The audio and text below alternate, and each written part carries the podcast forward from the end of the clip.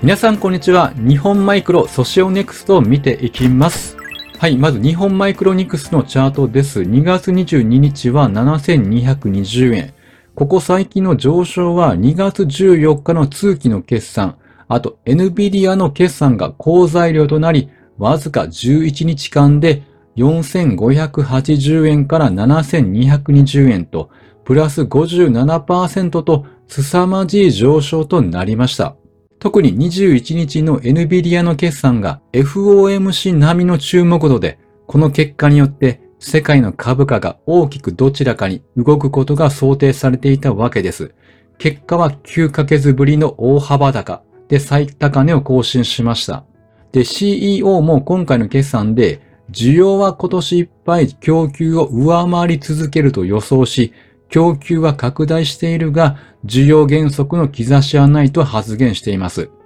で、生成 エーアイ によって全く新しい投資サイクルが幕を開けたということを述べております。まあ、ということで、まさに経済成長への新時代の到来を予感させる発言となりました。ということで、日本の半導体株も エヌビディア の恩恵を受けているので、とりあえずビッグイベントが無事通過し、一安心となった週となりました。では、マイクロニクスに戻りまして、どのような企業かなどを含めて見ていきます。まあ、具体的にはですね、このようなプローブカードという器具を手掛けている企業であります。これ専門的なものなので調べてみました。何かというと、会社のホームページにですね、わかりやすく説明の記載がありました。半導体の製造において前工程と後工程とありますが、前工程のウェーハーの検査工程においてこのプローブカードが使用されています。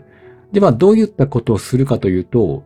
ウェーファープローバーに取り付けられてこの エルエスアイ チップ、半導体のいっこのチップです。これにプローブカードの針を接触させて電気的に検査を行って問題ないかを判定しています。これの需要が拡大するということから最近の株価上昇に弾みがついているというのが要因であります。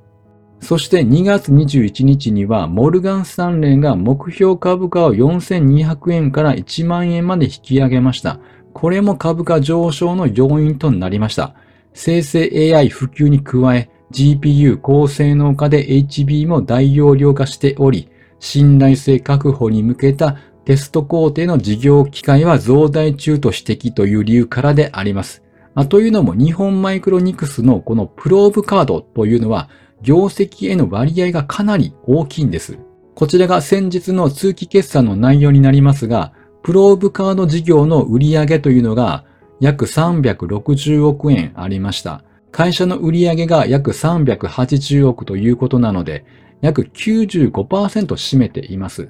なので、主力製品の売り上げが上がるので、会社全体の業績も後押しされます。では、これ年間の業績なので、直近はどうだったかというのを見ていきます。まず、きゅうほうですが、ひゃくにじゅうおくえんの売り上げがありまして、さんきゅうよりよんじゅうおく増加しています。このひゃくにじゅうおくというのは、年間のさんぶんのいちをよんきゅうに売り上げたことになります。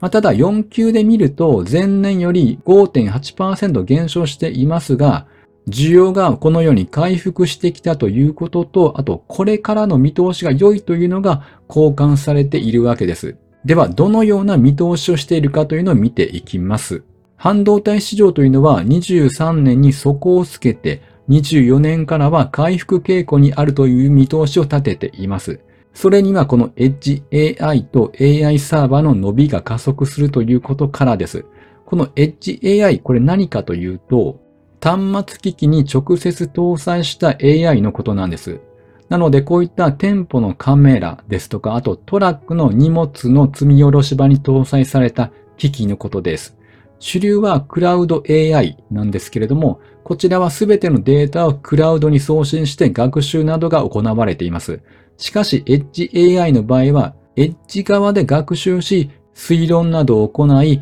必要なデータだけを送信する仕組みとなっています。もっと具体的に見てみますと、荷物の積み下ろし場で言うと、まずエッジデバイスがこのように設置されています。そして積み下ろし場にトラックがやってくると、ナンバープレートを検知し、作業開始及び終了の時間などを自動で取得できます。つまり今までは人員によって入力したり、こう間違いがあったんですけども、それらを防ぐことができます。なので、こういったデータを分析することによって混んでいる時間を割り出し、ドライバーの不要な待ち時間や作業時間の短縮につなげていくということです。ということで、これらの需要が伸びていく見通し。では、気になるのが今期の業績予想になります。今期の見通しは非開示だったんですが、上半期の予想は開示しています。その中で、プローブカード事業は、前期の売上がひゃくろくじゅうおくからにひゃくさんじゅうおくと よんじゅうにパーセント 増加する見通しであります。あと営業利益においてはよんじゅうごおくと、これがプラス ひゃくごじゅうななパーセント 増加ということで、見通しが非常に良いということが株価を上昇させた要因となっています。で、日本マイクロは時価総額は約にせんはっぴゃくおくあって中型株に位置しています。で、これからさらに伸びることも予想されます。というのは財務を見てみますと、営業キャッシュフローが約よんせんはっぴゃくおくありまして、投資キャッシュフローでななせんよんひゃくおくを使っています。つまり何かに投資をしているということがわかります。そして財務はにせんひゃくおくえん返済しているということがわかります。まあ、一般的にはプラス、マイナス、マイナスとなっていれば、本業で稼げていて、今後のために投資を行っていて、借り入れを返済できているということで良い傾向にあります。では今回いつもより投資が多くなっています。これ何かというと、まあ、研究開発費に多く使っていて、あと設備投資減価償却費が大きくなっているということがわかります。これは主に主力のプローブカード事業においてノンメモリ向けの新製品開発、技術開発のためでありまして、ただにじゅうよねんどからは減少傾向にあるということがわかります。まあ、ということで、プローブカードへの投資が多かったということなので、今後へのそのさらなる成長に期待が高まるというところではないでしょうか。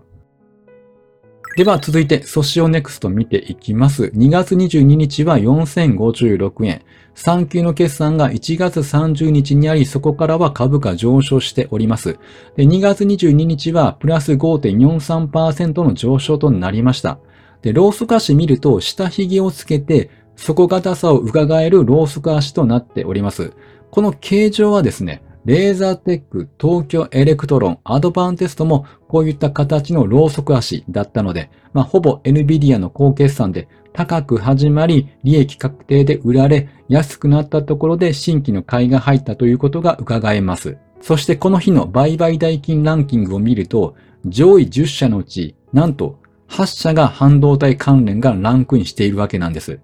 エヌビディア の高決算で日経平均も最高値更新し、にがつにじゅうににちということでフィーバーしているので、まあ、縁起がいい日となりました。で、ここ最近の上昇は半導体関連が注目されているのも大きな要因であります。で、まずにがつふつかに大和証券で日経平均の銘柄入れ替え予想を行っていて、ディスコとともに新規採用候補と位置づけているんです。で、去年半導体関連ではレーザーテックが採用となりました。そして今回、もしどちらかが入ったとすれば、日経平均に占める割合、また半導体関連が多くなってくるということになります。ちなみに銘柄入れ替えはさんがつよっかに発表ということになっております。では先日の決算の内容を簡単に見ていきますと、さん級の累計では売上はプラス にじゅうにパーセント、営業利益はプラス ろくじゅうろくパーセント となりました。この要因は、為替がひゃくさんじゅうろくえんからひゃくよんじゅうさんえんに円安に動いたということと、あと中国市場で弱含んでいるんですけれども、新製品の開発及び量産が順調というのが要因であります。で、ここでにじゅうよねんど以降の見通しを見ていきます。注目されるのが自動車向けビジネスであります。足元の車載製品の商談獲得は好調だが、量産、売上寄与まで時間を要するということであるんですけども、ただにじゅうろくねん以降には自動車分野を中心とした好調な商談獲得を背景に製品売上は高い成長に向かうと見ているということであります。まあ、ということで、自動車関連とのタッグがこれからの業績を後押しする傾向が伺えます。まあ、実際にじゅうさんねんじゅうにがつにじゅうはちにちに自動車メーカーを中心にじゅうにしゃで自動車用先端 エスオーシー 技術研究組合を設立したということを発表しました。これは自動車専用の エスオーシー を研究開発し、自動運転技術などに対応するためであります。で、実はですね、自動車にはいちだいあたりせんこ程度の半導体が使われていて、その中でも エスオーシー、システムオンチップというのは高度な演算処理能力を達成するために最先端の半導体技術が必要とされています。ここで エスオーシー、システムオンチップ、これ何かというと、動作に必要な機能を一つの半導体チップにまとめる方式であります。なので、こちらにあるような シーピーユー やメモリなどの機能を搭載しているのが特徴であります。ただ、どの機器にもここに上がっているすべての機能が搭載されているというわけではなくて、いちまいの半導体チップに複数の機能が凝縮されているのが特徴ということであります。実際、ソシオネクストはこういったチップレットをイメージしていて、にじゅうはちねんまでにチップレット技術を確立し、さんじゅうねん以降に エスオーシー を搭載し、自動運転技術などを目指しているということであります。では、ここからはですね、需給面に変化があるので、それらを見ていきたいと思います。ソシオネクストは制度信用の銘柄ではなくて、ここに信用と書かれているので、一般信用になります。なので倍率ははっぴゃくきゅうじゅうろくばいと高いですが、これは参考にはならないです。で、違いなんですけども、制度信用というのは、投資家が証券会社を通じて証券金融会社から資金や株式を借りて取引を行うので、空売りなども行いやすいんです。でも一般信用となると、投資家と証券会社の